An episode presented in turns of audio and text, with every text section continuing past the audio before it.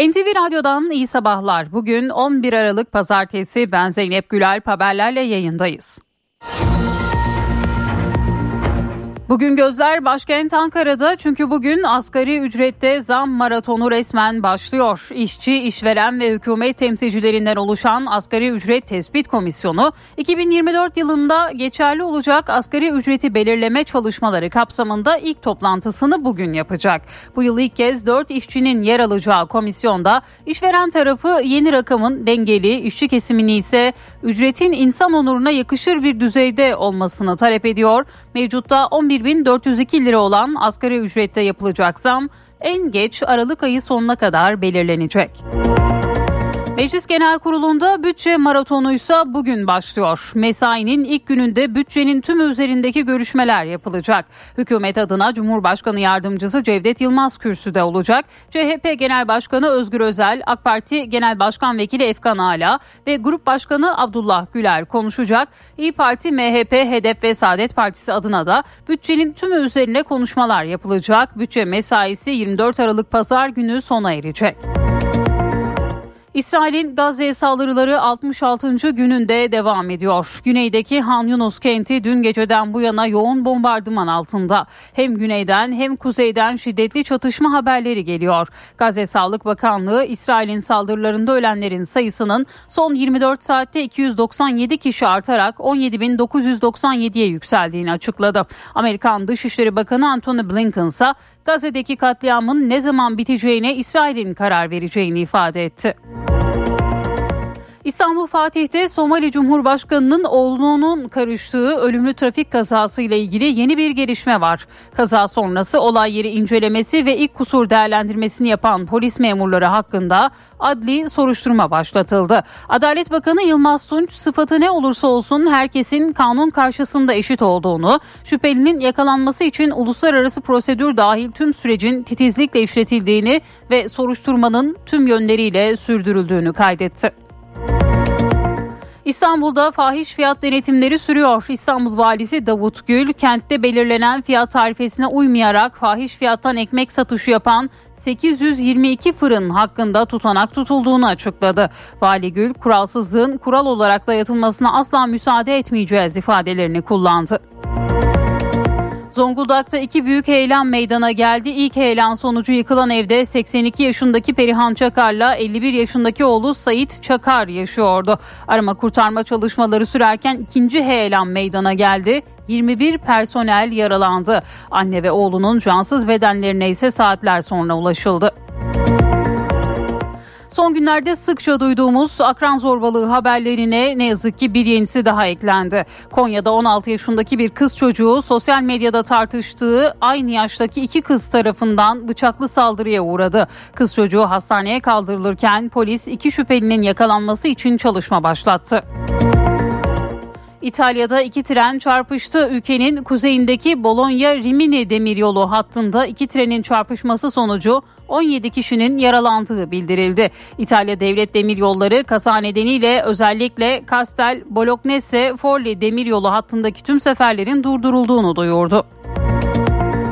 Bu yılki Nobel Barış Ödülü kadın hakları çalışmalarından ötürü İranlı Nergis Muhammedi'ye verildi. Bu çalışmalarından dolayı ceza, ceza bulunan İranlı aktivist Nergis Muhammedi'nin ödülünü aktivist adına çocukları aldı. Muhammedi tören için kaleme aldığı mektupta İran hükümetinin yıkıcı zulmüne karşı verdiği mücadelede en büyük ve en önemli müttefikleri olarak nitelediği gazetecilere ve medya çalışanlarına teşekkür etti.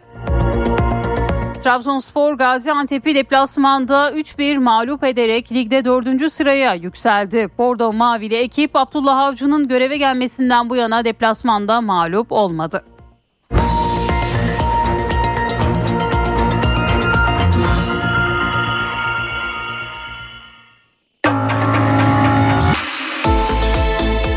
İşe giderken gazetelerin gündemi.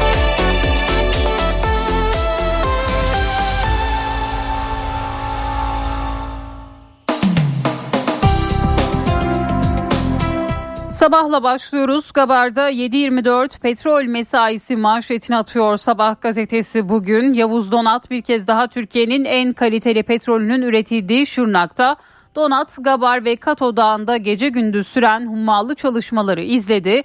İşçilerle, köylülerle konuştu diyor Sabah gazetesi ve özel haberini bugün manşete taşıyor.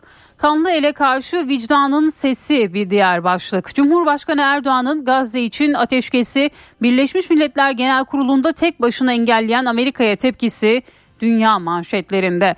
Fox News Erdoğan Birleşmiş Milletleri İsrail'i koruma konseyi ilan etti diyor. AP Türk lider Batı'yı barbarlık ve İslamofobi ile suçladı diyor. The Guardian Erdoğan Birleşmiş Milletler'e revizyon çağrısında bulundu diye yazıyor ve Katimerini gazetesi de Erdoğan ateşkes Amerika'nın vetosuyla reddedildi bu adalet mi diye sordu diyor bugün. Bu başlıklarda sabahın ilk sayfasında yer buluyor. Soykırım ve işkence bir diğer haber. İsrail'in çıplak halde zulmettiği 700 Filistinliyi aç ve susuz bıraktığı, bazılarını canlı canlı gömüp sonra çıkardığı ve bileklerine Holocaust dönemi gibi numaralar yazdığı ortaya çıktı diyor. Ve o anların e, fotoğrafları da bugün sabahın ilk sayfasında yer buluyor. Beşiktaş şehitleri unutulmadı. PKK tarafından gerçekleştirilen alçak saldırıda şehit olan 47 kişi 7 yıl sonra Beşiktaş Stadı ve Edirne Kapı şehitliğinde dualarla anıldı. 10 Aralık 2016'da Beşiktaş Bursa Spor maçı sonrasında gerçekleştirilen iki bombalı saldırıda 40'ı polis, 7'si sivil, 47 kişi yaşamını yitirmişti. Anma törenlerinde dualar okunurken İstanbul Valisi Gül ve Emniyet Müdürü Aktaş, şehit Emniyet Amiri Kadir Yıldırım'ın babasının elini bırakmadı diyor bugün Sabah gazetesi. Hürriyet'in manşetinde en kanlı savaş başlığını görüyoruz. İsrail'in binlerce kişiyi katlettiği Gazze saldırıları 20. yüzyılın başından bu yana oran olarak en fazla sivilin öldüğü savaş oldu. Korumaları atlatmaya çalışıyorum bir diğer başlık yine Hürriyet'ten. CHP lideri Özgür Özel genel başkan seçildikten sonraki hayatını anlattı. Devlet protokolü sebebiyle resmi koruma kararı var. Zaman zaman korumaları atlatma çabam oluyor ama çok da başarılı olamıyorum. Atlattık sanıyoruz meğer uzaktan izliyorlarmış. Vekil seçildiğimden beri misafir hanede kalıyorum diyor Özgür Özel. Yunus Emre için sürdüler. Yine Hürriyet gazetesinin ilk sayfasında Somali Cumhurbaşkanı'nın oğlu Mohamud'un frene bile basmadan otomobiliyle çarpıp öldürdüğü Yunus Emre Göçer'in arkadaşları adalet sürüşünde buluştu. Yaklaşık 200 kişilik grup Göçer'in fotoğrafını motosikletlerinin üzerinde taşıdı. Adalet Bakanlığı olayda ilk tutanağı tutan polisler hakkında soruşturma başlattı. Uyuduğunuz odanın ısısı kaç olmalı? Osman Müftüoğlu'nun yazısının bir kısmı yine Hürriyet'in ilk sayfasında yer buluyor bugün.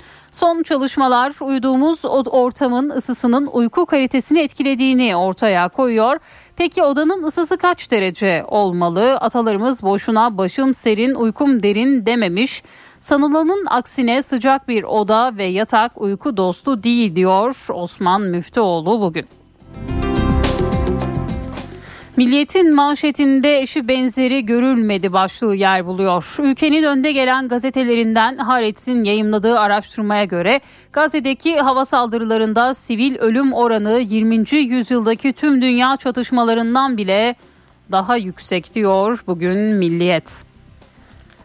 Heyelan'da can pazarı bir diğer haber. Zonguldak'ta önceki akşam Perihan Çakar'la oğlu Sayit Çakar'ın yaşadığı ev sağanak nedeniyle oluşan heyelanla toprak altında kaldı. Arama kurtarma çalışmaları sürerken ikinci bir heyelan daha yaşandı. Bu kez AFAD ve itfaiyeden oluşan 21 kişi göçük altında kaldı. Kurtarılan personelden 15'i taburcu oldu, 6'sının tedavisi sürüyor. Çakar ve oğluysa yaşamını yitirdi diyor Milliyet. Yeni Şafak'ın manşetinde Birleşmiş Milletler'e Amerika darbesi var. Birleşmiş Milletler Genel Sekreteri Guterres Gazze'de 8 bin çocuk ve binlerce kadını katleden İsrail'i durdurmak için verilen ateşkes teklifini tek başına veto eden Amerika'yı sert bir şekilde eleştirdi. Guterres Birleşmiş Milletler Güvenlik Konseyi'nin otoritesi ve güvenilirliği zedelendi dedi. Yine Yeni Şafak gazetesinden bir diğer başlık Yunanistan'la yeni köprü. Türkiye ile Yunanistan arasında yapılacak ikinci köprünün detayları belli oldu. Ulaştırma ve Altyapı Bakanı Abdülkadir Uraloğlu, Kipi İpsala sınır kapısında inşa edilecek köprünün 2 çarpı 2 şeritli olacağını söyledi diyor bugün Yeni Şafak. Postanın manşeti ineğini satan şampiyon Türkiye Boks Federasyonu'nun bütçesi olmadığı için Trabzon'da babasının sattığı ineğin parasıyla masraflarını karşılayan Oğuzhan Türk, Bulgaristan'da katıldığı Gençler Boks Şampiyonası'nda Avrupa üçüncüsü oldu. Türkiye başarısı üzerine yeni bir inek hediye edildi diyor postanın manşetinde bugün. Cumhuriyet Ankara için yeni oylama manşetiyle çıkıyor. Bugün İyi Parti'de Genel İstişare Kurulu'nun yerel seçimde CHP ile işbirliğine hayır kararı hem parti içinde hem de dışından eleştirilere neden oldu. İşbirliği isteyen il ve ilçe yöneticileri kararın tabana ve millete rağmen verildiğini ve muhalefete kaybettireceğini öne sürdü. Parti kurmayları İstanbul ve Ankara gibi iller kaybedilirse İyi Parti'nin sorumlu tutulacağı kaygısını dile getirdi. Üst düzey bir parti yetkilisi GİK'ten çıkarken Ankara'yı tekrar oylayacağım diyen Akşener'in sözünü yerine getireceğine inanıyorum diye konuştu ve yine bu haberde bugün Cumhuriyet'in manşetinde yer buldu. 13 yaşında nişan töreni bir diğer başlık Konya'da 13 yaşındaki CS için ailesi tarafından kendisinden 15 yaş büyük Ali G ile nişan töreni düzenlendi. Görüntüler sosyal medyada tepki çekince jandarma inceleme başlattı diyor Cumhuriyet gazetesi. Şimdi bir araya gideceğiz sonrasında haberlerle buradayız.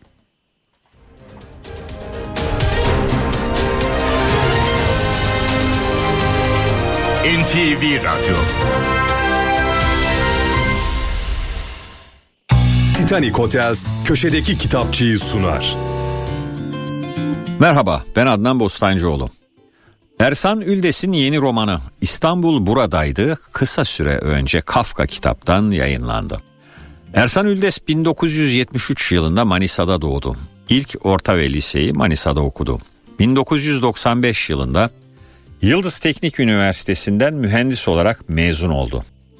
İlk romanı yerli film İnkılap Kitabevi roman ödülünü kazandı. Ardından Aldırılan Çocuklar Örgütü, Zafiyet Kuramı ve Hindinin Ruhu adlı romanları yayınlandı. Roman sanatı üzerine kuramsal çalışmalar da yapan Ersan Üldes, On Kişot, Türk romanında Yaratıcı Asilzadeler adlı kitabında Cervantes'in edebi mirasına sahip çıkan 10 ayrı Türk romanını inceledi. Modern Meram, Büyük Romanları Okumak adlı kitabında ise Kafka, Proust, Musil, Wolf, Joyce ve Faulkner gibi yazarların eserleri için farklı okumalar önerdi. Üldes 2021 yılında Gayrimeşru Anlamlar Sözlüğünü yayımladı. Ersan Üldes'in son kitabı İstanbul Buradaydı Gogolvari bir mizahın hakim olduğu bir roman. Tanıtım metninden konusunu özetleyelim. Ele aldığı eserleri okuyup binbir emekle inceleyerek gerçekten eleştiren, bu yüzden de edebiyat çevrelerince pek sevilmeyen eleştirmen İskender, bir sabah uyandığında bazı şeylerin farklılaştığını görür. Hava farklıdır mesela. Ezici ağırlığı ve tuhaf kokusuyla canına kasteder gibi bir hali vardır ki bu rahatsızlığa sahip olan tek kişi de kendisi gibi görünmektedir. Ezbere bildiği caddelerde kaybolur. Eşi ve oğlu da dahil olmak üzere etrafındaki herkese yabancı hissetmeye başlar kendini. Hayatında katı olan her şey yavaşça buharlaşırken hala var olduğunu ispat etmek istercesine bir tabloya tutunur. Sicilya'da bir enginar tezgahından aldığı bu resim hayatının en önemli meselesi haline gelir. Herkese iyi okumalar, hoşçakalın. Titanic Hotels köşedeki kitapçıyı sundu. NTV Radyo Türkiye'nin haber radyosu.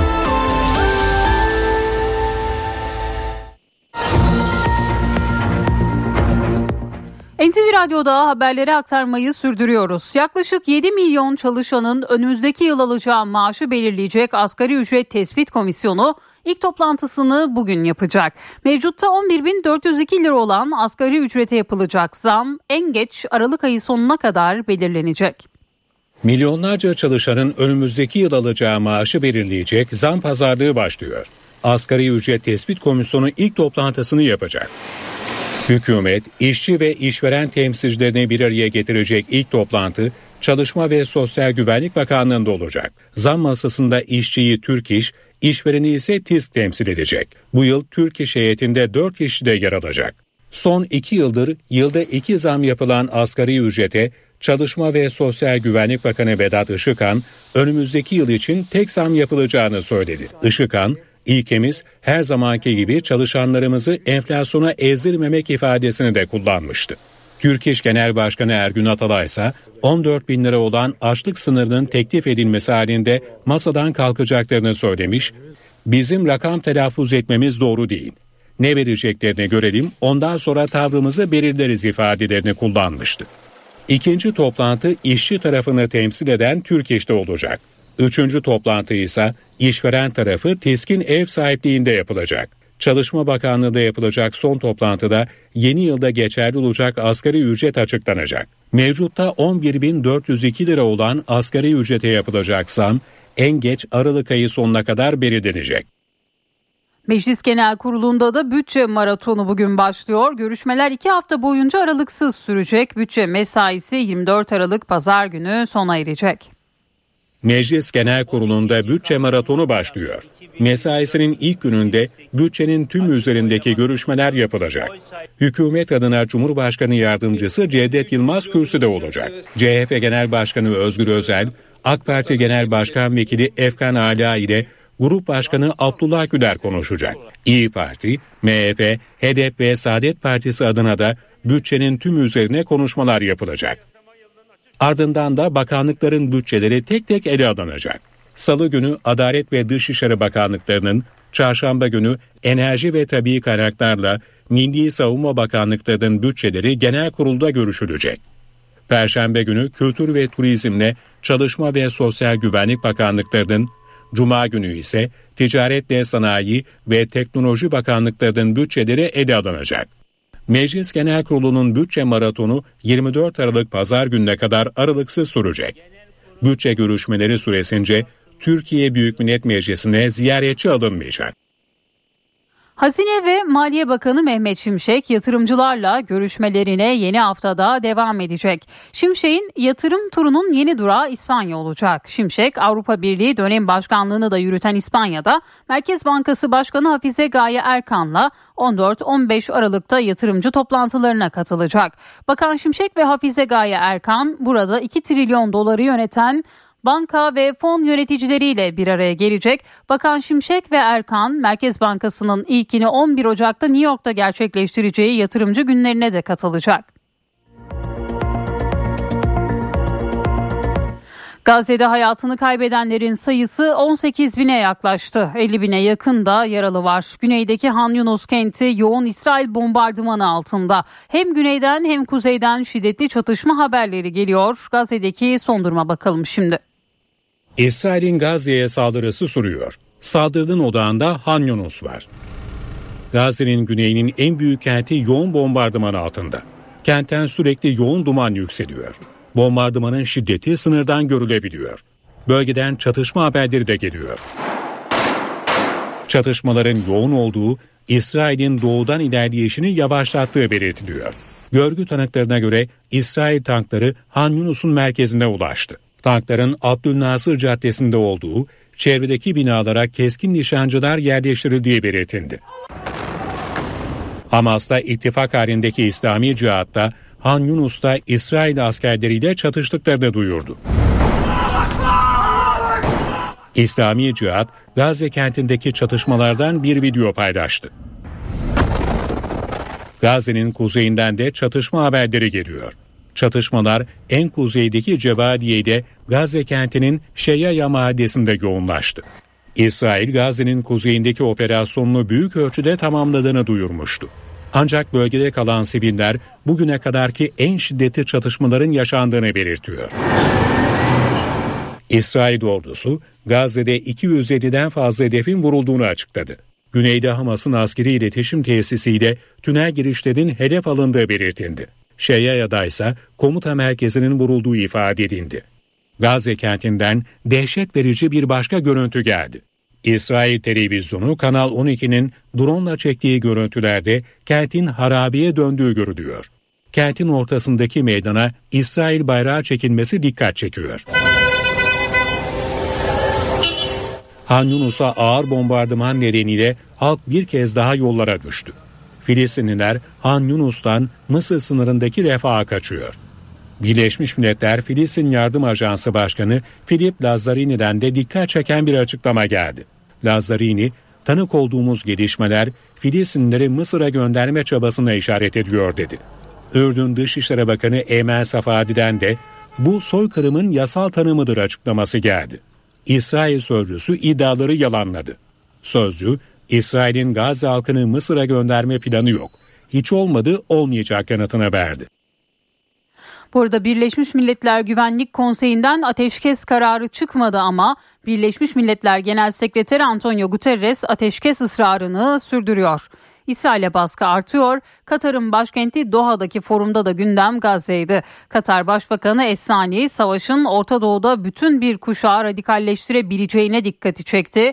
Netanyahu'dan da açıklamalar var. İsrail Başbakanı bir yandan Hamas'ın ortadan kaldırılmasını desteklerken diğer yandan bize savaşı sona erdirme baskısı yapamazsınız. Bu Hamas'ın ortadan kaldırılmasını engeller diye konuştu. İsrail'in Gazze saldırıları Amerikan üniversitelerinde Filistin'e destek gösterilerini tetikledi. Ancak antisemitizm tartışmalarına neden olan protestolar kongrenin tepkisini çekti. Baskılar üzerine Amerika'nın en iyi ilk 10 eğitim kurumundan Pennsylvania Üniversitesi'nin rektörü istifa etti. Harvard ve MIT'nin yöneticileri de baskı altında. Gazze Savaşı dünyanın önde gelen üniversitelerinin yönetimlerini zor durumda bıraktı. Kampüs eylemleri yüzünden Pennsylvania Üniversitesi rektörü istifa etmek zorunda kaldı. Harvard ve MIT'nin rektörleri de baskı altında. Amerika Birleşik Devletleri'nin 3 seçkin üniversitesinin rektörleri kampüslerdeki Filistin gösterileriyle ilgili kongrede ifade verdi. Geçen hafta yapılan ve 5 saat süren sorguda Pensilvanya Üniversitesi Rektörü Liz McGill gösterilerin ifade özgürlüğü sınırları içerisinde olduğunu söyledi. Rektör McGill öğrencilerin İsrail karşıtı söylemlerine katılmadığını vurguladı ancak kampüste ifade özgürlüğünü korumaya kararlı olduğunu belirtti. Harvard ve MIT yöneticileri de benzer ifadeler kullandı. Sosyal medyada milyonlarca kez izlenen bu açıklama antisemitizm suçlamalarına yol açtı. Kongrenin 70 üyesi rektörleri görevden almaları için 3 üniversitenin yönetim kurullarına çağrıda bulundu. McGill, Hamas-İsrail savaşı yüzünden Amerika'da istifa etmek zorunda kalan ilk üniversite yöneticisi oldu. Temsilciler Meclisi'nin Cumhuriyetçi üyesi Elize Stefanik istifa haberinden sonra biri gitti kaldı iki diyerek Harvard ve MIT'yi işaret etti. NTV Radyo Zonguldak'ta heyelan sonucu yıkılan evde anne ve oğlu yaşıyordu. Arama kurtarma çalışmaları sürerken ikinci heyelan meydana geldi. 21 personel yaralandı. Anne ve oğlunun cansız bedenlerine ise saatler sonra ulaşıldı. Heyelanda ev yıkıldı. Ekipler enkaz altındaki anne ve oğlunu ararken ikinci heyelan oldu. Yaralanan 21 personel tedaviye alındı. Anne oğlunsa cansız bedenleri bulundu. Olay Zonguldak'ın Asma Mahallesi'nde meydana geldi. Uzun süre etkili olan şiddetli yağmur sonrası heyelan oldu. Tek katlı ev yıkıldı. 82 yaşındaki Perihan Çakar'la 51 yaşındaki oğlu Sayit Çakar enkaz altında kaldı. AFAD, belediye, jandarma, polis ve sağlık ekipleriyle madenciler bölgeye gitti. Alanda arama kurtarma çalışması başlatıldı. Ekipler anne oğlun yerini tespit etmişti. Ancak çalışma sürerken sağanak devam ediyordu ve bir heyelan daha oldu. Bu kez ekipler de göçük altında kaldı. Yaralanan 21 personel kurtarılarak hastaneye kaldırıldı. Perihan Çakar ve Sayit Çakar'ın cansız bedenleri ise saatler sonra bulundu. 14 evi ihtiyaten boşaltmışız bölgede. 42 vatandaşımız bölgeden tahliye edilmiş. Onlar da kendi akrabalarının yanında kalmayı tercih etmişler. Valiliğimiz onlara kalacak yer ayarlamış olmasına rağmen onlar ailelerinin, akrabalarının yanlarında konaklamışlar. Şu anda hala o evlere e, vatandaşımızın girişine izin vermiyoruz. Hala risk var çünkü. Perihan Çakar'ın diğer oğlu Yılmaz Çakar, felçli komşuları için evin üst kısmına yeni yol yapıldığını, heyelanın bu nedenle olduğunu iddia etti. Hasta vardı felçli ona yol verdik. Yol verdikten sonra oldu. Duvar çekildi oraya. Duvar demek ağırlığından yol kaldırmadı. Yetkililer heyelan riskinin sürdüğünü, bölge halkının dikkatli olması gerektiğini söyledi. Zonguldak'ta durum böyleydi. Van Bahçesaray Kara yolundaysa çığ düştü. Çığ Bahçesaray Kara yolunun 41. kilometresine düştü. Kısa süreli ulaşıma kapanan yolda ekipler çalışma başlattı. Sis nedeniyle çalışmalarını güçlükle sürdüren ekipler yolda biriken kar kütlelerini temizledi. Araç geçişlerine açılan yolda 6 iş makinesiyle yol genişletme çalışması yapıldı. Sakarya'da ise şiddetli sağanak dereleri taşırdı. Yerleşim alanları, tarım alanları, yollar su altında kaldı. Düzce'de de sağanak etkiliydi. Bazı noktalarda toprak kayması oldu. Dereler taştı, yollar, tarım alanları su altında kaldı. Sakarya'da Karadeniz'e kıyısı bulunan Karasu ve Kocaadiye ilçelerinde iki gün boyunca şiddetli yağış etkili oldu. Karasu'daki Darı Çayırı Deresi ile Sakarya Nehri taştı. Evlerin bahçeleri, iş yerleri, tarlalar ve ahırlar su altında kaldı. Şu anda tarım arazilerde su altında. Ee, Sakarya köprümüzde pislik yığılmıştır. Şu anda tehlike saçıyor. Temizleteceğim burayı haber verdim.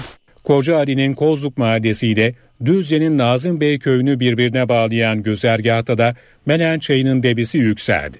Yol bir süre ulaşıma kapalı kaldı. Düzce'de de sanak etkiliydi. Akçakoca ilçesinde köyleri birbirine bağlayan yolda heyelan meydana geldi.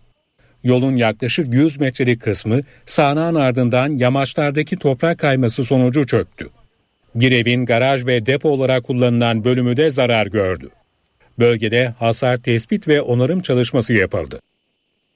İstanbul'da belirlenen tarifeye uymayarak fahiş fiyattan ekmek satışı yapan 822 fırın hakkında tutanak tutuldu. İstanbul Valisi Davut Gül açıklamayı sosyal medya hesabından yaptı. Gül İstanbul'da ekmek fiyat tarifesine uymayarak fahiş fiyatla satış yapan 822 ekmek fırını ile ilgili tutanak tutularak cezalandırılmaları için Ticaret Bakanlığımıza gönderilmiştir. Kuralsızlığın kural, kural olarak dayatılmasına asla müsaade etmeyeceğiz ifadelerini kullandı. Kiralık konut piyasasındaysa ev sahipleri artık 12 ay peşin kira istemeye başladı. Karşılığında da %20'ye varan indirim yapıyorlar. Aldıkları toplu parayı da borsaya yatırım için kullanıyorlar. Nasıl sizce kira fiyatları bu ara? Çok yüksek. Aşırı derecede yüksek. İnsanların yani veremeyeceği bütçede yani. Yok oğlum geldi, yok kızım gelecek, yok amcam taşınacak. O bahanelere, formüllere bir yenisini daha eklediler. Kiralık evde yeni soru, yıllık mı, aylık mı? Bazı ev sahipleri kirada artık peşin tarifi uyguluyor. Biz geçmişte böyle şeylerle karşılaşmıyorduk ama her gün ev sahipleri farklı bir tekliflerinden, farklı bir formüllerinden karşımıza çıkıyorlar. Ev sahibiyle kiracı arasındaki sorunlar devam ediyor ve süreç uzadıkça ev sahipleri farklı farklı yöntemler ortaya çıkarıyor. Hızla artan fiyatlar, fahiş zam baskıları kiracıları zorlarken ev sahipleri de düzenli ödeme alamamaktan şikayet ediyor. Bu nedenle kirayı 6 ya da 12 aylık isteyenlerin sayısında artış yaşanıyor. Bazı ev sahiplerinin kendilerince buldukları yeni formül şöyle. Diyelim ki 15 bin liralık bir daireyi kiralamak istiyorsunuz ama ev sahibi sizden bir yıllık ücretini talep ediyor. İşte bu durumda 180 bin lira ödemeniz gerekiyor. Bu şekilde ev sahibi hem kira getirisini garantilemiş oluyor hem de toplu parayla beraber farklı yatırımlar yapmak istiyor. Bir yıllık kirayı verebilir misiniz mesela? Nasıl verelim? Versek zaten ev sahibi oluruz yani. Bir yıllık kiraya nasıl vereceğiz? Asgari ücretle çalışan bir insan nasıl verebilir? Yıllık kira isteyen ev sahipleri bu durumu cazip hale getirmek için indirim bile yapıyor. Ev sahibinin ihtiyacına göre %15-20 bandında kira bedeli düşürülüyor. Karşılaştık. Müteahhit bir beyefendi dün onun e, alım gücü vardı. Ondan dolayı teklif etti. 12.500 liralık evi yıllık peşin ödeme şeklinde e, biraz da kirada ikram yaparak e, yani 12 bin liraya e, tuttu. İnsanları sıkıntıya sokmamak lazım. Yani e, fırsatçı olmamak lazım. Evliliğine bir geleceğine yatırım yapmış onu da bana mı versin? Bence mantıksız. Yasa dışı kumar ve bahis oynatanlar para aklama yöntemiyle de onlarca insanı mağdur ediyor. Çetelerin sosyal medya üzerinden mali sıkıntı yaşayan kişiler bulup para trafiğinde kullanmak üzere banka hesaplarını kiraladıkları ortaya çıktı. 2022 senesinde Facebook üzerinden para ihtiyacım vardı. Ee, bir grup gördüm. Ee, banka hesapları kiralanır diye. Bu gruba giriş yaptım. İstanbul'da yaşayan Mustafa Kazan'ın hayatı o gruba girip banka hesaplarını kiralamasıyla alt üst oldu. Hesapları kiralayanlar yasa dışı kumar ve bahis oynatan bir çeteydi. Mustafa Kazan'a ait banka hesapları sayısız kez para aklama trafiğinde kullanıldı. Tüm hesapları bloke edilen Mustafa Kazan nitelikli dolandırıcılıkla da yargılanıyor. Mağdur olan benim ama e, bankalar tarafından insanlar karşısından dolandırıcı olarak görünen benim. Devam devam ediyor ve hala da önüme ne çıkacak, karşıma ne çıkacak bilmiyorum. Benim gibi de 60 tane arkadaşımız var. Yasa dışı kumar ve bahis oynatan çeteler sosyal medya üzerinden gruplar kurarak ek gelir adı altında vaatlerle özellikle geçim sıkıntısı yaşayan kişilere ulaşıyor. Kendi kimliklerini gizleyebilmek ve suçlu görünmemek için kara para trafiğini bu kişilerin hesapları üzerinden yürütüyor. Mağdur kişi durumu anladığında ise başka yöntemler devreye giriyor. Ben ayrılmak istedim. Ayrılmak isteyince de beni göndermediler. Silah tuttular, silahla tehdit ettiler. Oturacaksın dediler. Yasa dışı kumar ve bahis çetelerinin ağına düşen kişileri hukuki olarak da zor bir süreç bekliyor. Suçun mağduru iken esasında faili oluyorlar ve böylece kendi haklarında banka hesaplarını kullandırdıkları için suç oluşmaktadır. Mahkeme aşamasında nitelikli dolandırıcılık suçundan e, ciddi cezalar alabilirler. Uzmanlar kişisel banka hesaplarının her ne amaçla olursa olsun farklı kişilere kullandırtılmaması konusunda uyarıyor. İstanbul Arnavutköy'de bir taksici iyi niyetinin kurbanı oldu. Taksici Kenan Temiz evlerine gitmek için kendisinden yardım isteyen 3 kişiyi aracına aldı. Ancak bu 3 kişi taksiciyi darp edip parasını gasp etti. Önce paramız yok bizi evimize bırakır mısın dediler. Sonra onlara yardım eden taksiciyi dövüp parasını gasp ettiler. İstanbul Arnavutköy'de taksici Kenan Temiz gece mesai bitimi yanına yaklaşan 3 gencin yardım isteğini kabul etti, aracını aldı. 3 genç önce adres olarak ıssız bir bölgeyi tarif etti. Taksi yola çıkınca işin gerçek yüzü de ortaya çıktı. Beni çıkmaz sokağa soktular. Arkamdaki de silahın kapısıyla kafama vurdu. Kurma kolu çekti. Daha da e, dere kenarına aldılar. Orada telefonumu aldılar, paramı aldılar. Taksici Kenan Temiz yardım çağrısında bulunsa da gaspçılar her şeyi önceden planlamıştı. İddiasına göre gittikleri adreste dördüncü bir kişi daha vardı. Birisi sağımdan tuttu, birisi solumdan tuttu. İkisi de tekme kadar kaldılar. Her zaman yaşıyoruz bunu. Yani ister istemez bütün taksiler çoğu yaşamıştır. Gaspçıların taksiye bindiği anlar güvenlik kameraları tarafından kaydedildi. Polis şimdi dört şüpheliyi arıyor. Elektrikli skuterlarda kaza riskini azaltmak için bazı illerde hız sınırlandırılması getirilmişti. Ancak bu kısıtlamada tam anlamıyla çözüm olmadı. Kişisel scooter sahipleri hız limitini aşabilmek için yazılım kullanmaya başladı. Otobanda scooterla 120 kilometre hızla gitti. Hem kendi hayatını hem de başkalarınınkini riske attı. Otobana girmeleri, çevre yollarına girmeleri tamamen mantıksız. Yani böyle bir şey olamaz. Karayolları trafik kanununda böyle bir şey yok. Yani bir plaka şeklinde bir şase, bir numara verilmesi ya da bir sinyal verilmesi, o ünitenin takılması gerekiyor. Skuturlarda hız sınırlaması yeniden gündeme geldi. UKOME kararıyla İstanbul'da bazı ilçelerde skuter hız sınırı 12,5 kilometreye çekildi. Kiralık skuterlarda hız limiti otomatik olarak sınırlandırılabiliyor. Ancak bireysel skuterlarda bu kurala uyanların sayısı çok az. Uzmanlar çeşitli yazılımlarla limitlerin kaldırıldığını söylüyor.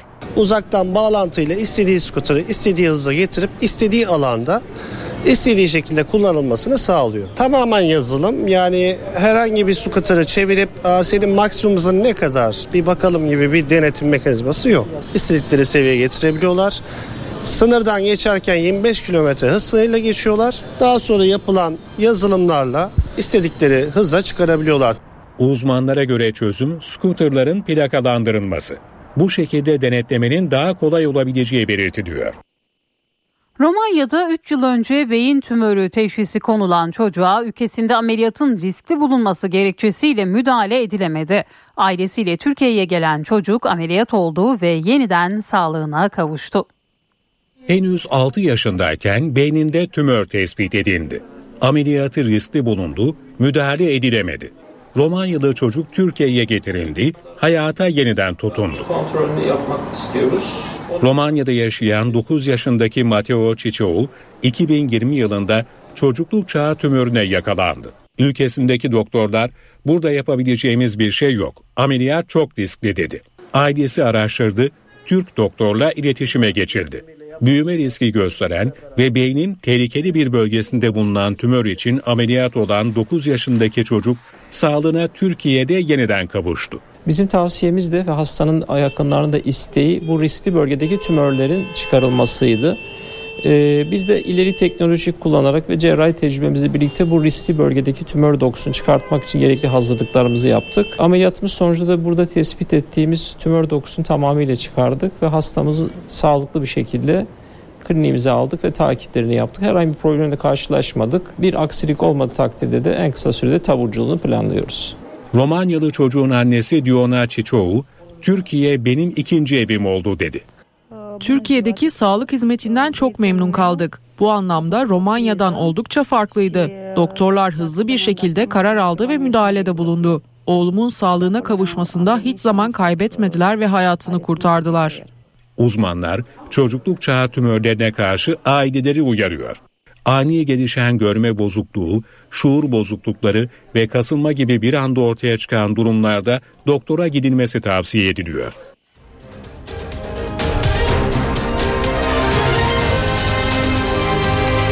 NTV Radyo Üstün Alman teknolojisiyle üretilen Düfa Boya spor haberlerini sunar. Yeah.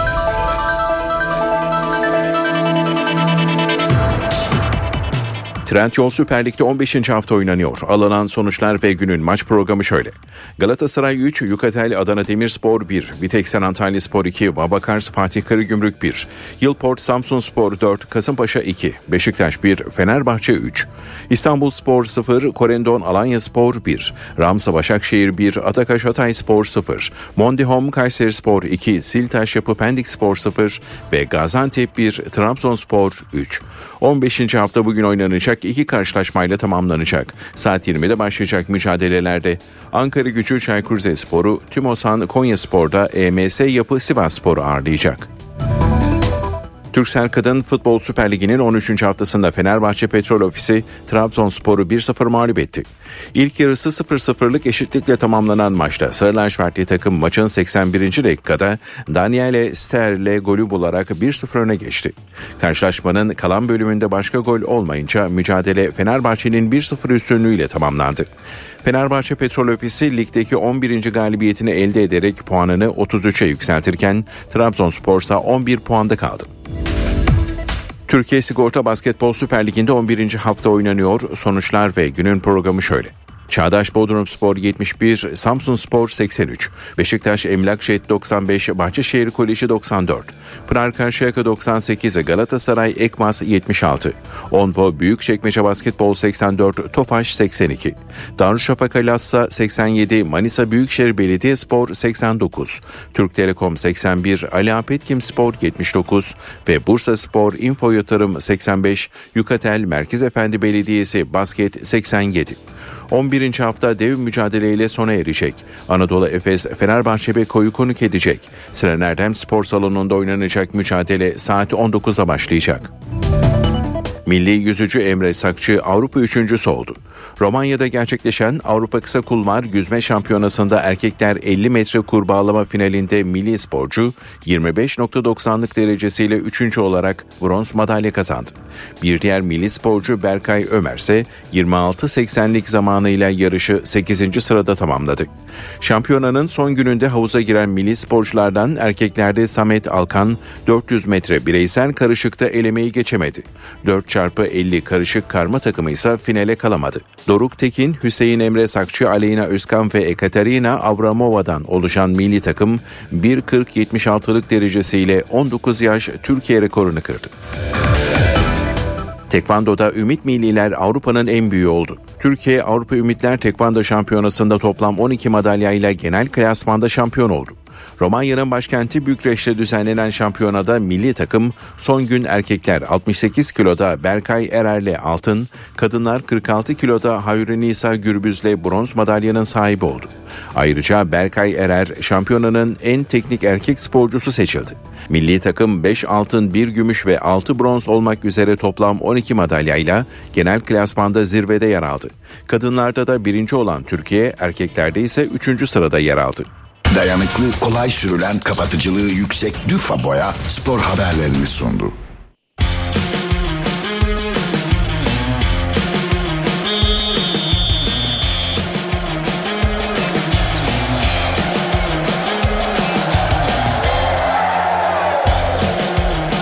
NTV Radyo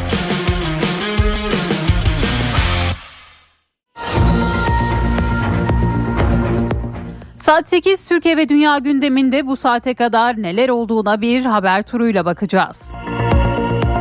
Bugün gözler başkent Ankara'da çünkü, bugün asgari ücrette zam maratonu resmen başlıyor. İşçi, işveren ve hükümet temsilcilerinden oluşan Asgari Ücret Tespit Komisyonu 2024 yılından geçerli olacak asgari ücreti belirleme çalışmaları kapsamında ilk toplantısını bugün yapacak. Bu yıl ilk kez 4 işçinin yer alacağı komisyonda işveren tarafı yeni rakamın dengeli, işçi kesimi ise ücretin insan onuruna yakışır bir düzeyde olmasını talep ediyor. Mevcutta 11.402 lira olan asgari ücrete yapılacak zam en geç Aralık ayı sonuna kadar belirlenecek. Meclis Genel Kurulu'nda bütçe maratonu da bugün başlıyor. Mesainin ilk gününde bütçenin tüm üzerindeki görüşmeler yapılacak. Hükümet adına Cumhurbaşkanı Yardımcısı Cevdet Yılmaz kürsüde olacak.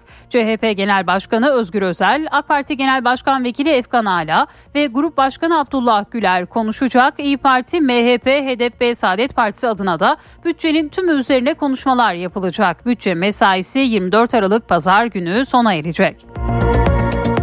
İsrail'in Gazze'ye saldırıları 66. gününde devam ediyor. Güneydeki Han Yunus kenti dün geceden bu yana yoğun bombardıman altında. Hem güneyden hem kuzeyden şiddetli çatışma haberleri geliyor. Gazze Sağlık Bakanlığı İsrail'in saldırılarında ölenlerin sayısının son 24 saatte 297 kişi artarak 17.997'ye yükseldiğini açıkladı. Amerikan Dışişleri Bakanı Antony Blinken ise Gazze'deki katliamın ne zaman biteceğine İsrail'in karar vereceğini ifade etti.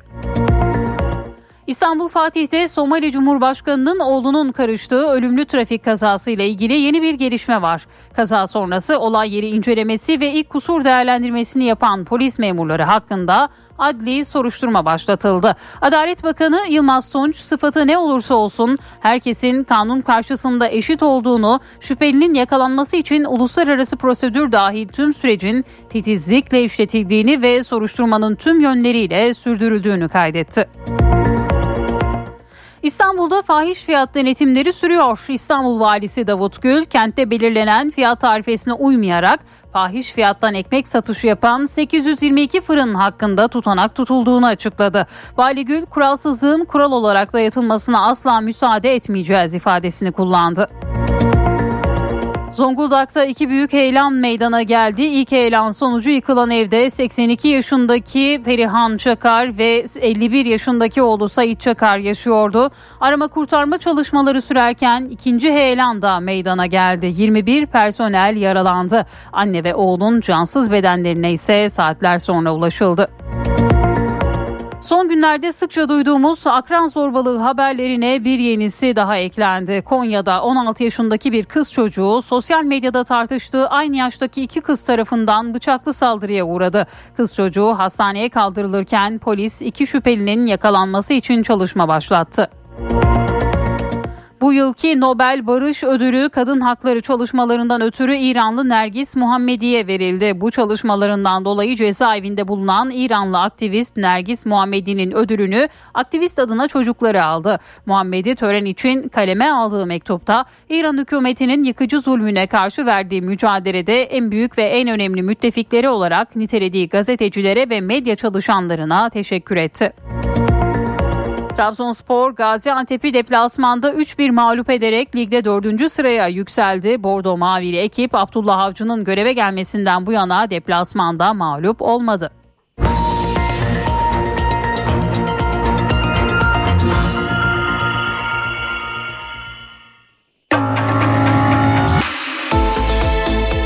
İşe giderken gazetelerin gündemi.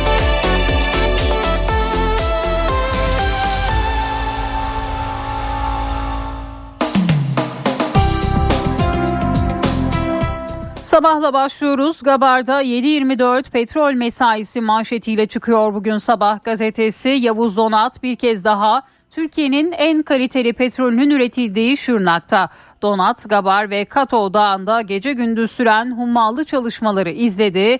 İşçilerle, köylülerle konuştu diyor. Bugün Sabah gazetesi özel haberini manşetine taşıyor. Kanlı ele karşı vicdanın sesi bir diğer başlık. Cumhurbaşkanı Erdoğan'ın Gazze için ateşkesi Birleşmiş Milletler Genel Kurulu'nda tek başına engelleyen Amerika'ya tepkisi dünya manşetlerinde.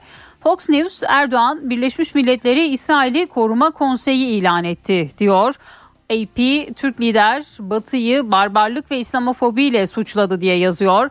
The Guardian Erdoğan Birleşmiş Milletler'e revizyon çağrısında bulundu diyor ve Katimerini gazetesi Erdoğan ateşkes Amerika Birleşik Devletleri'nin vetosuyla reddedildi. Bu adalet mi diye sordu diye yazıyor ve bu haberde bugün sabahın ilk sayfasında yer buluyor. Soykırım ve işkence bir diğer başlık. İsrail'in çıplak halde zulmettiği 700 Filistinliyi aç ve susuz bıraktığı, bazılarını canlı canlı gömüp sonra çıkardığı ve bileklerine Holocaust dönemi gibi numaralar yazdığı ortaya çıktı. Ve yine bu habere ilişkin fotoğraflar da sabahın ilk sayfasında yer aldı. Beşiktaş şehitleri unutulmadı. 10 Aralık 2016'da Beşiktaş Bursa Spor maçı sonrasında gerçekleştirilen iki bombalı saldırıda 40'ı polis, 7'si sivil, 47 kişi yaşamını yitirmişti.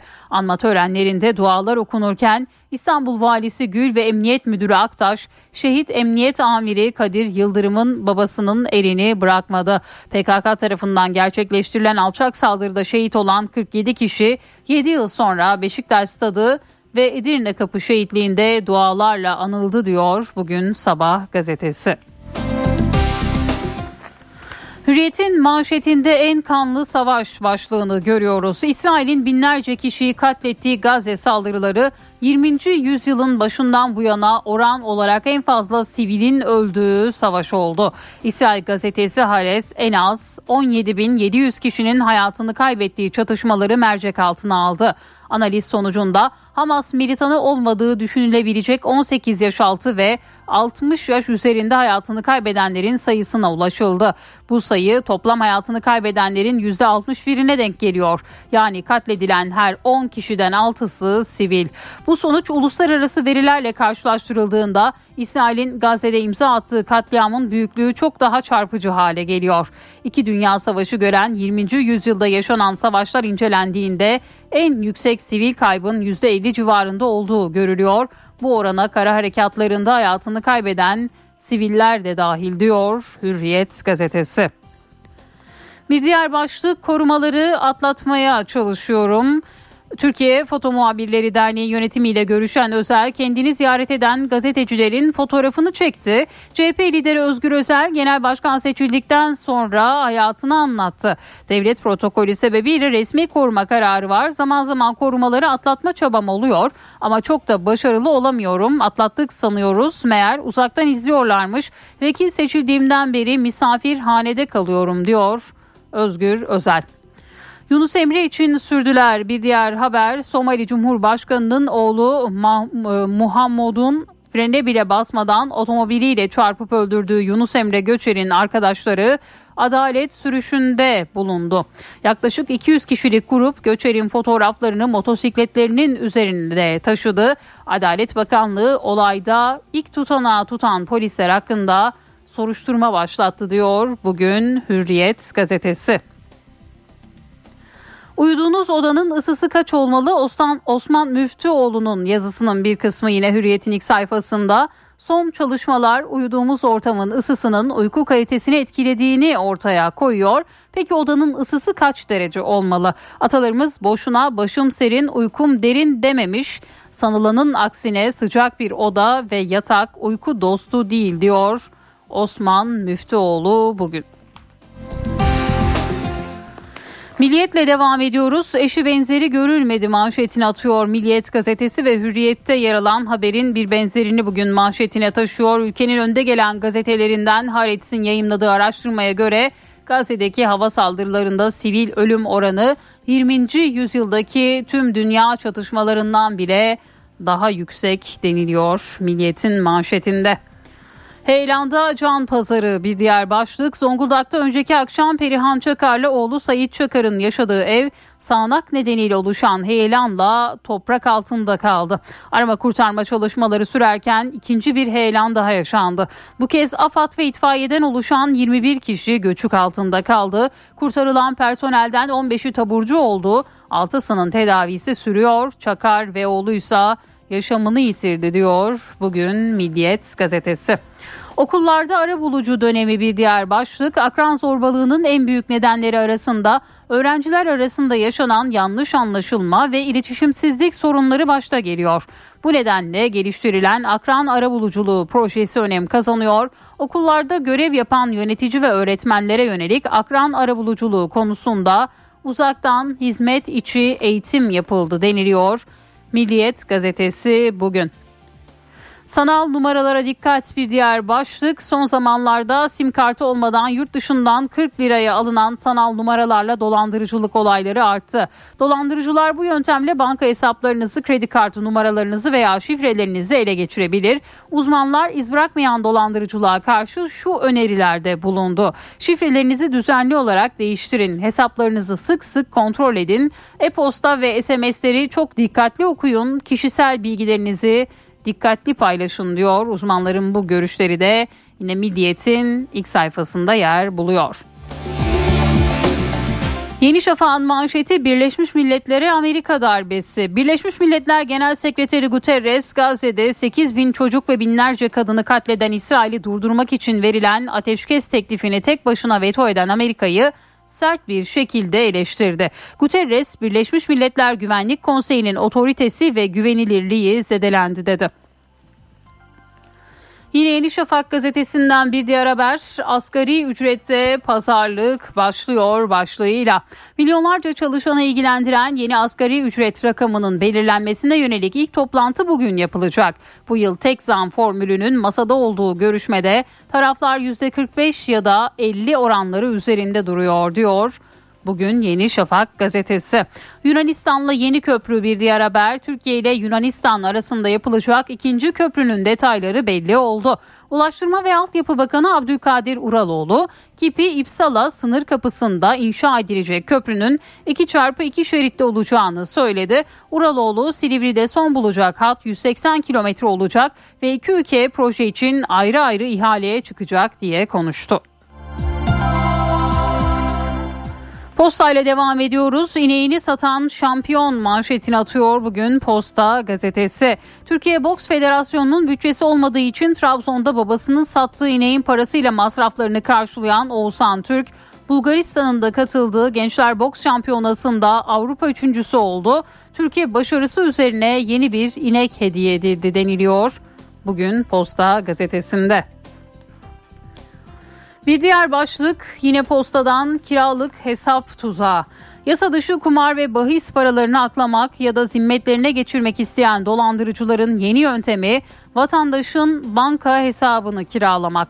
Dolandırıcılar sosyal medyada kurdukları gruplarla oturduğunuz yerden para kazanın ilanlarıyla kiralık hesap arıyor. İhtiyaç sahipleri gelen para üzerinden %5 ila 8 komisyon gün içinde minimum 10 bin maksimum 30 bin lira kazanç yeme içme masrafları yüz yüze işlem gibi vaatlerle kandırılıyor deniliyor ve yine bu haberde postanın ilk sayfasında yer buluyor.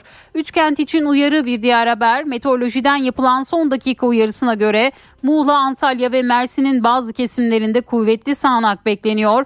Muğla'nın Marmaris, Ula, Datça, Köyceğiz, Ortaca, Dalaman ve Fethiye ilçeleriyle Antalya ve Mersin'in batı ilçelerinde bu sabahtan itibaren kuvvetli sağanakla yer yer gök gürültülü sağanak öngörülüyor deniliyor.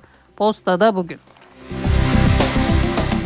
Cumhuriyet'in manşeti Ankara için yeni oylama. İyi Parti'de Genel İstişare Kurulu'nun yerel seçimde CHP ile işbirliğine hayır kararı hem parti içinden hem de dışından eleştirilere neden oldu. İşbirliği isteyen il ve ilçe yöneticileri kararın tabana ve millete rağmen verildiğini ve muhalefete kaybettireceğini öne sürdü. Parti kurmayları İstanbul ve Ankara gibi iller kaybedilirse İyi Parti'nin sorumlu tutulacağı kaygısını dile getirdi. Üst düzey bir parti yetkilisi ise GİK'ten çıkarken Ankara'yı tekrar oylayacağım diyen Akşener'in sözünü yerine getireceğine inanıyorum diye konuştu. Bugün Cumhuriyet gazetesinde yer aldı bu haberde. 13 yaşında nişan töreni bir diğer başlık Cumhuriyet'te Konya'da 13 yaşındaki CS için ailesi tarafından kendisinden 15 yaş büyük Ali G ile nişan töreni düzenlendi. Görüntüler sosyal medyada tepki çekince jandarma inceleme başlattı. Kadınların imdat çığlığında artış bir diğer haber. Hemen onu da aktaralım. Aile ve Sosyal Hizmetler Bakanlığı'na bağlı şiddeti önleme merkezlerine 10 yılda 1 milyon 360 bin kadın 136 bini aşkın çocuk başvurdu. Son 3 yılda başvurularda iki kat artış yaşandı. CHP'li İlgezdi temel neden iktidarın eril dili cezasızlığı öven kadına şiddeti meşrulaştıran tutumudur diye konuştu diyor. Bugün Cumhuriyet gazetesi. NTV Radyo İstanbul Fuar Merkezi'ndeki CFE 2023 halı ve yer kaplama fuarı sunar. Profesör Murat Ferman'la evdeki hesap. Günaydın Sayın Ferman mikrofon sizde. Zeynep Gül Hanım günaydın, iyi bir gün, iyi yayınlar diliyorum. Geçtiğimiz haftanın öne çıkan konuları arasında hiç şüphesiz eğitim, eğitim harcamaları ve eğitim performansı ön planda. E, bu çerçevede özellikle OECD tarafından 3 yılda bir yayınlanan veya 3'er yıllık dönemler halinde 15 yaş grubundaki öğrencilerin kazanmış oldukları bilgi ve becerileri değerlendiren PISA araştırmasının sonuçları, güncel sonuçları e, hakikaten dikkatleri çekti, mercek altına alındı.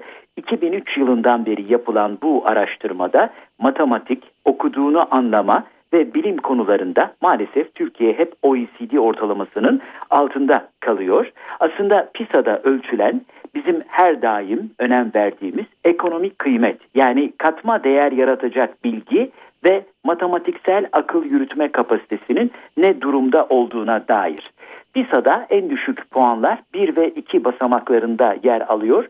En yüksek beyin kapasitesini yansıtan puanlar ise 5 ve 6. basamaklarda.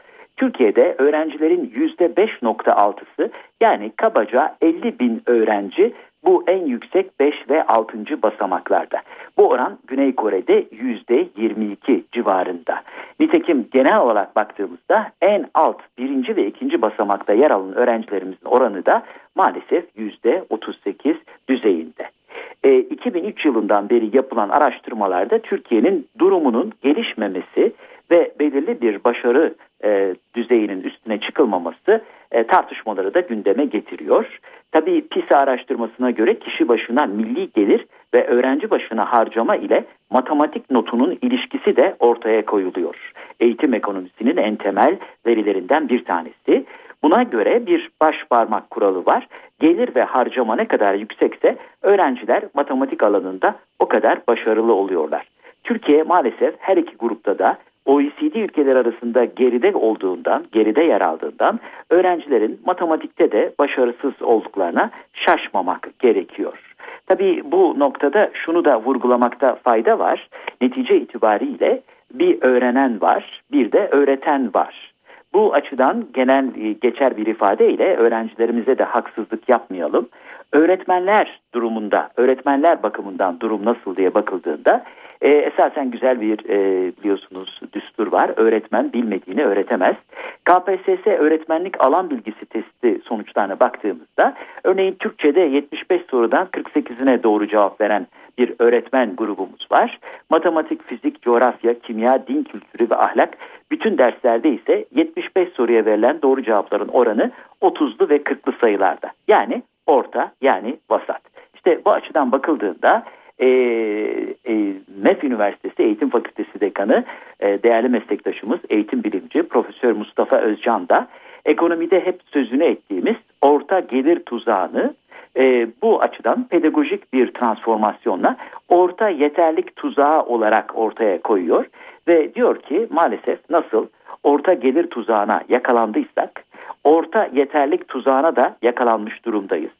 Yani hem öğretenler hem öğrenenler bakımından bu e, orta yeterlilik tuzağı yani vasatlık tuzağı bizi elbette katma değer ve rekabetçi kulvarlarda avantajlı duruma getirmiyor. Tabii geçtiğimiz haftanın önemli e, rakamlarından veya istatistik e, açıklamalarından bir tanesi de Türkiye İstatistik Kurumu'nun eğitim harcamaları istatistikleriydi. 2022 yılının eğitim harcamaları istatistiklerine göre eğitim harcamalarının gayri safi yurt içi hasıla içindeki payı %4.8'den %3.9'a düştüğü anlaşılıyor. Öğrenci başına yapılan eğitim harcaması ise 1755 dolardan 1515 dolara düşmüş. Devletin gayri safi yurt içi hasıla içindeki payı da yani eğitim harcamalarına sağlanan katkı bakımından azalmış. Nitekim Türkiye OECD raporuna göre orta öğretim harcamalarında 40 ülke arasında 38. sırada geliyor ve ailelerin eğitime kamudan daha fazla bütçe ayırdığı görülüyor. Hem OECD'nin bir bakışta eğitim 2023 hem eğitim reformu girişiminin yayınladığı eğitim izleme raporu 2023 dosyalarında da benzer tespitler var. Evet bu e, tespitleri gerçekçi bir şekilde kabul edip gereğini yapmak da herhalde hepimizin ortak sorumluluğu olsa gerek. Bu genel değerlendirmeler çerçevesinde değerli dinleyenlerimizde e, katma değeri yüksek ve yüksek katma değerli bir gün diliyor. Huzurlarınızdan hürmetlerle ayrılıyorum. Profesör Murat Ferman'la evdeki hesap. İstanbul Fuar Merkezi'ndeki CFI 2023 halı ve yer kaplama fuarı sundu. Dünya markası Bras çatı sistemleri finans bültenini sunar.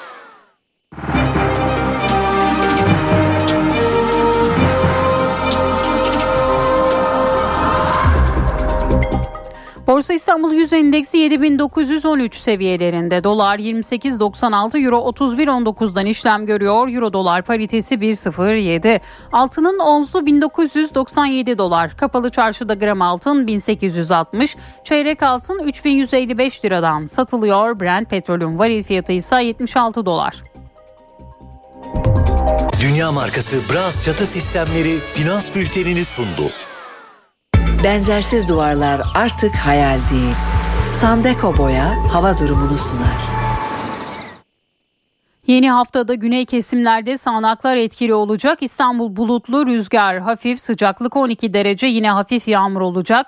Ankara'da güneş kısa süre görülebilir, sıcaklık 8 derece. İzmir hafif yağmurlu, rüzgar hafif 15 derece. Bursa bulutlu 13 derece. Antalya'da gündüz yağış yok ama gece yeniden gelecek, sıcaklık 18 derece. Eşsiz boya, eşsiz mekanlar. Sandeko Boya hava durumunu sundu.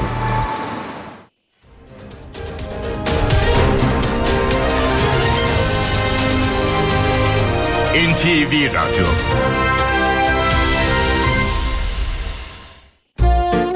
Doğa takvimi. Bugün 11 Aralık 2023 Pazartesi. NTV Radyo iyi günler diler. Bugün Uluslararası Dağlar Günü. Birleşmiş Milletler tarafından 2002 yılında ilan edilen bu günün amacı dağlara ve geçimini dağlardan sağlayan yerel topluluklara dikkat çekmek, korumak, onarmak. Çünkü dağlar doğal yaşam kaynağı. Sürdürülebilir geleceğin anahtarı. İçilebilir su kaynaklarının yarısından fazlası dağlardan doğuyor. Biyoçeşitliliğin yaklaşık yarısı tarım ve ilaç dağlar sayesinde mümkün. Ve dünya nüfusunun yüzde 15'i dağlarda yaşıyor. Bu yüzden dağlardaki yaban hayatın ve dağdaki doğaya uyum sağlayıp koruyan, kollayan insan topluluklarının varlığı gezegenin geleceği için çok önemli. Ancak iklim krizi, vahşi kullanım ve kirlilik tehdidi nedeniyle dağlar bozuluyor. Su kirleniyor, toprak kirleniyor, hava kirleniyor. Mikroplastikler Everest Dağı'nın zirvesine kadar ulaştı. Son verilere göre endemik dağ türlerinin %84'ü yok olma tehlikesiyle karşı karşıya. Birleşmiş Milletler bu yıl bugünün temasını dağ ekosisteminin restorasyonu olarak belirledi. Bugün dağların farkına varma, teşekkür etme, sahip çıkma günü. Uluslararası Dağlar Günü kutlu olsun. Doğa takvimi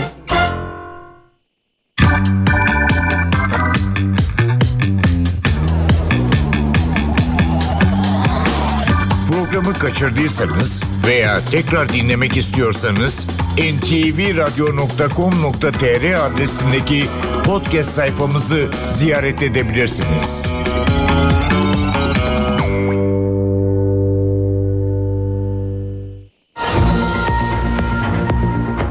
NTV Radyo'da haberleri aktarmayı sürdürüyoruz. Bugün gözler başkent Ankara'da yaklaşık 7 milyon çalışanın önümüzdeki yıl alacağı maaşı belirleyecek asgari ücret tespit komisyonu ilk toplantısını bugün yapacak. Mevcutta 11.402 lira olan asgari ücrete yapılacak zam en geç Aralık ayı sonuna kadar belirlenecek. Milyonlarca çalışanın önümüzdeki yıl alacağı maaşı belirleyecek zam pazarlığı başlıyor. Asgari ücret tespit komisyonu ilk toplantısını yapacak. Hükümet, işçi ve işveren temsilcilerini bir araya getirecek ilk toplantı Çalışma ve Sosyal Güvenlik Bakanlığı'nda olacak. Zam masasında işçiyi Türk İş, işvereni ise TİSK temsil edecek. Bu yıl Türk İş heyetinde 4 kişi de yer alacak. Son 2 yıldır yılda 2 zam yapılan asgari ücrete Çalışma ve Sosyal Güvenlik Bakanı Vedat Işıkhan önümüzdeki yıl için tek zam yapılacağını söyledi. Işıkhan, İlkemiz her zamanki gibi çalışanlarımızı enflasyona ezdirmemek ifadesini de kullanmıştı. Türk İş Genel Başkanı Ergün Atalay ise 14 bin lira olan açlık sınırının teklif edilmesi halinde masadan kalkacaklarını söylemiş, bizim rakam telaffuz etmemiz doğru değil. Ne vereceklerini görelim ondan sonra tavrımızı belirleriz ifadelerini kullanmıştı. İkinci toplantı işçi tarafını temsil eden Türk İş'te olacak. Üçüncü toplantı ise işveren tarafı TİSK'in ev sahipliğinde yapılacak. Çalışma Bakanlığı'nda yapılacak son toplantıda yeni yılda geçerli olacak asgari ücret açıklanacak. Mevcutta 11.402 lira olan asgari ücrete yapılacak zam en geç Aralık ayı sonuna kadar belirlenecek. Meclis Genel Kurulu'nda ise bütçe maratonu bugün başlıyor. Mesainin ilk gününde bütçenin tüm üzerindeki görüşmeler yapılacak. Hükümet adına Cumhurbaşkanı Yardımcısı Cevdet Yılmaz kürsüde olacak. CHP Genel Başkanı Özgür Özel, AK Parti Genel Başkan Vekili Efkan Ala ve Grup Başkanı Abdullah Güler konuşacak. İyi Parti, MHP, HDP ve Saadet Partisi adına da bütçenin tüm üzerine konuşmalar yapılacak. Ardından da bakanlıkların bütçeleri tek tek ele alınacak. Görüşmeler iki hafta boyunca aralıksız sürecek. Bütçe mesaisi 24 Aralık Pazar günü sona erecek. 8. yargı paketine ilişkin hazırlıklar da sürüyor. Kısa süre sonra da Türkiye Büyük Millet Meclisi'ne sunulması planlanıyor. Paketin ayrıntıları ortaya çıkmaya başladı. Neler var bakalım. Hapis cezası bir ay bile olsa %40 oranındaki infaz cezaevinde geçecek. Hakaret suçları için uzlaştırmaya gidilmeyecek. Kısa süre içerisinde Türkiye Büyük Millet Meclisi'ne sevk edilmesi beklenen 8. yargı paketinin ayrıntıları belli olmaya başladı.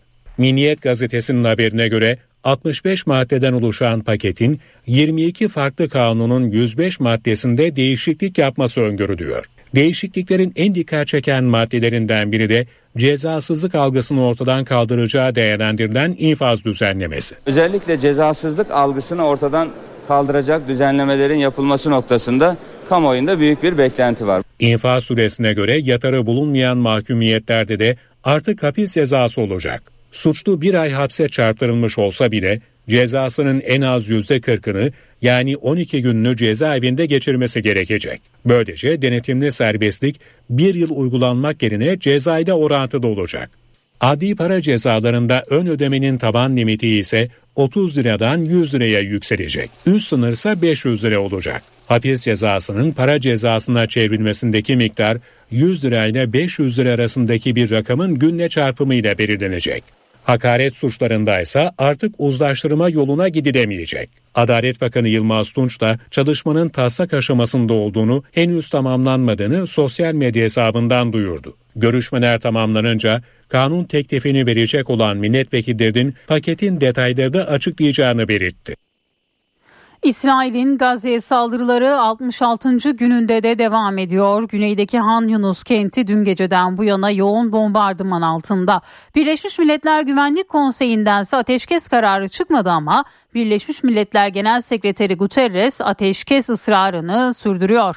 İsrail'e baskı artıyor. Katar'ın başkenti Doha'daki forumda da gündem Gazze'ydi. Katar Başbakanı Esani savaşın Orta Doğu'da bütün bir kuşağı radikalleştirebileceğine dikkat çekti. Netanyahu'dan da açıklamalar var. Birleşmiş Milletler Güvenlik Konseyi'nden ateşkes kararı çıkmamasına tepkiler sürüyor.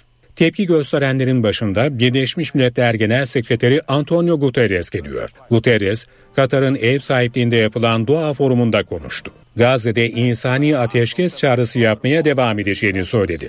Today Güvenlik Konseyi'ni insani felaketi önlemeleri için uyardım. İnsani ateşkes ilan edilmesi çağrımı yineliyorum. Maalesef Güvenlik Konseyi yapamadı. Ama bu ateşkesin daha az gerekli olduğunu göstermiyor. Dolayısıyla asla peşini bırakmayacağıma söz verebilirim. Make it less necessary. Doğada ev sahibi Katar Başbakanı Şeyh Muhammed bin Abdurrahman El Sani'den de uyarı geldi. Katar Başbakanı savaşın Orta Doğu'da bütün bir kuşağı radikalleştirebileceğine dikkat çekti. Ateşkes çağrısını içeren karar tasarısı Birleşmiş Milletler Güvenlik Konseyi'nde Amerika Birleşik Devletleri'nin vetosuyla reddedildi. Washington dışında veto eden olmazken çekimser oy kullanan da sadece İngiltere oldu. Güvenlik Konseyi'nden karar çıkmasa da İsrail'e baskılar artıyor. İsrail Başbakanı Benjamin Netanyahu haftalık kabine toplantısında tepki gösterdi. Netanyahu'nun hedefinde Fransa, Almanya gibi tasarıyı destekleyen ülkeler vardı. İsrail Başbakanı bir yandan Hamas'ın ortadan kaldırılmasını desteklerken öte yandan bize savaşı sona erdirme baskısı yapamazsınız. Bu Hamas'ın ortadan kaldırılmasını engeller dedi. Netanyahu tasarıyı destekleyen Rusya Devlet Başkanı Vladimir Putin'le de telefon görüşmesi yaptı. Moskova'nın Güvenlik Konseyi'nde İsrail karşıtı tutum sergilemesinden duyduğu rahatsızlığı dile getirdi. Rusya'nın İran'la işbirliğinin tehlikeli olduğunu söyledi. Kremlin'den yapılan açıklamaya göre Putin her türlü teröre prensip olarak karşı olduğunu söyledi. Terörle mücadelenin siviller için bu kadar ağır sonuçlara yol açmaması gerektiğinin altına çizdi. Doğada konuşan Rusya Dışişleri Bakanı Sergey Lavrov da aynı noktaya dikkat çekti. Lavrov, Hamas'ın 7 Ekim'deki terör eyleminin İsrail'in bütün Filistin halkını topluca cezalandırmasını haklı çıkartamaz dedi. NTV Radyo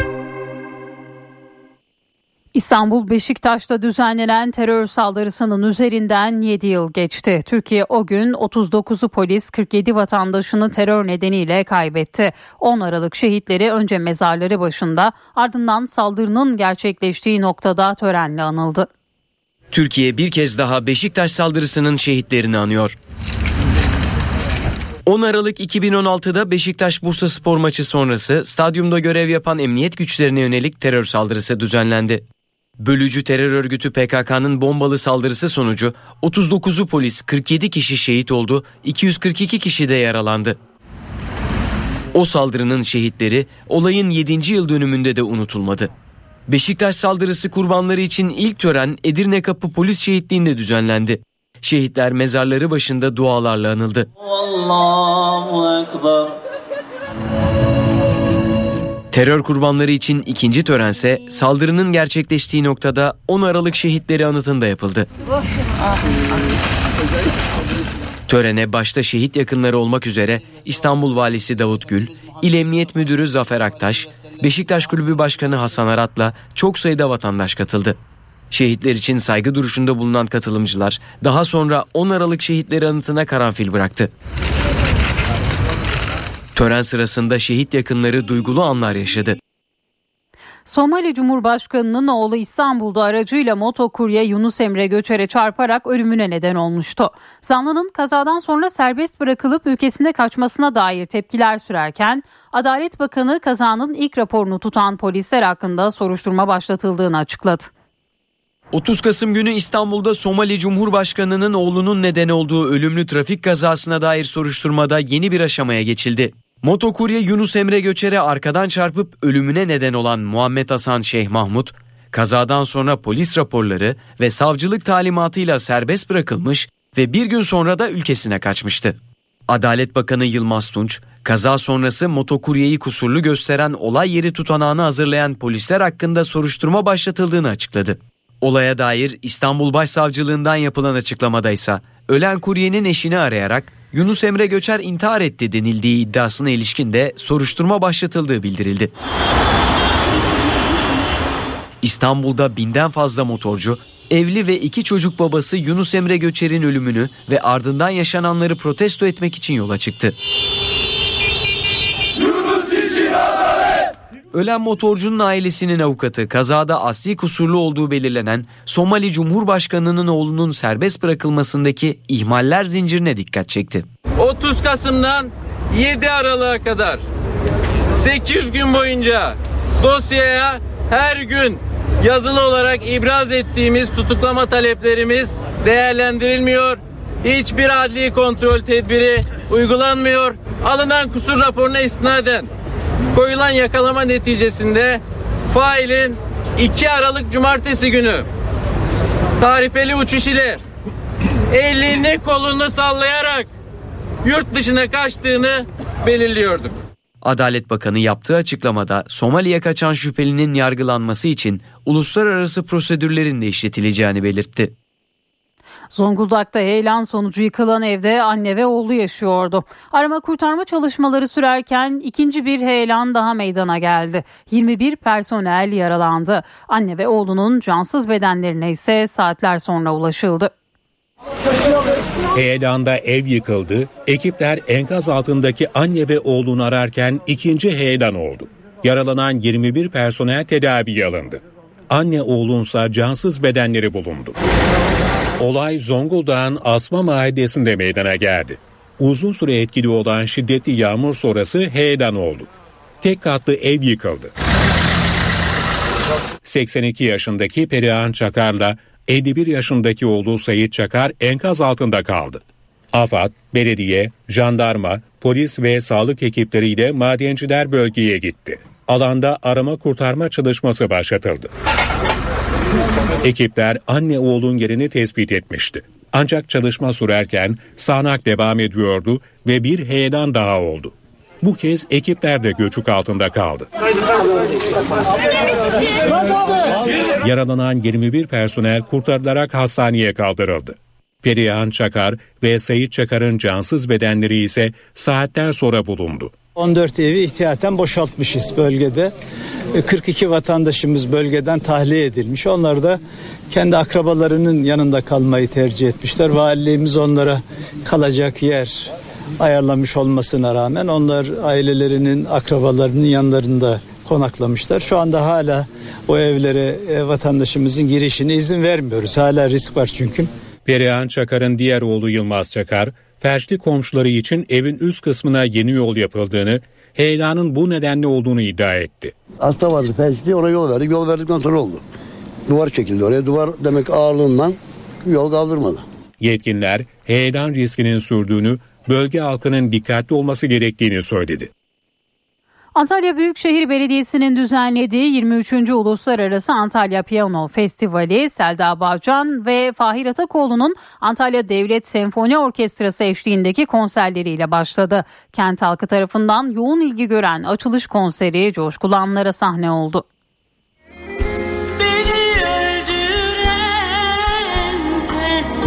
Yoktur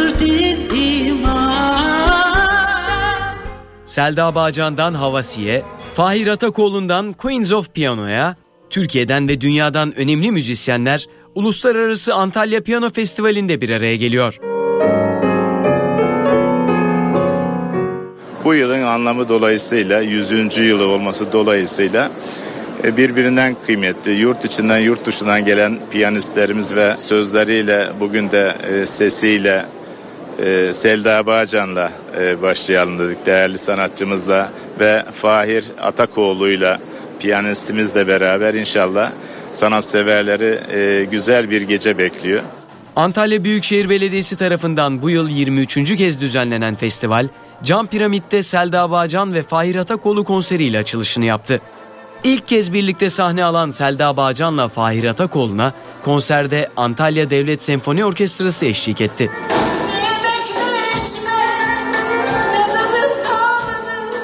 Çok heyecan verici. Çünkü Selda Bağcan bir efsanedir benim için. Yani aynı sahneyi paylaşmak benim için büyük bir onur, büyük bir şeref, büyük bir memnuniyet. Dünyanın bütün büyük festivallerinde çıktım. Ama Fahir Atakoğlu'yla çıkınca sınıf atlamış oluyorum. Bu övgü yeter. Konserde Fahir Atakoğlu, Demir Kırat, Sarı Zeybek ve Lal gibi unutulmaz bestelerini icra ederken Selda Bağcan Ah Yalan Dünya, Neredesin sen gibi unutulmaz türküleri yorumladı.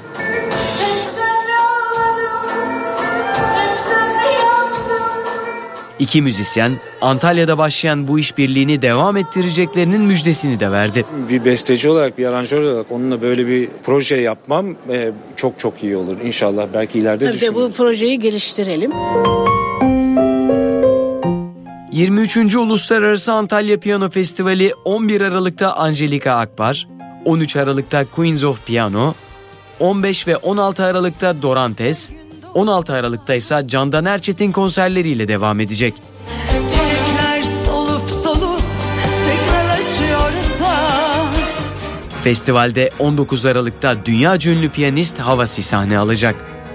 20 Aralık'ta ise genç piyanist Can Saraç'ın konuk olacağı festival 22 Aralık'ta sona erecek.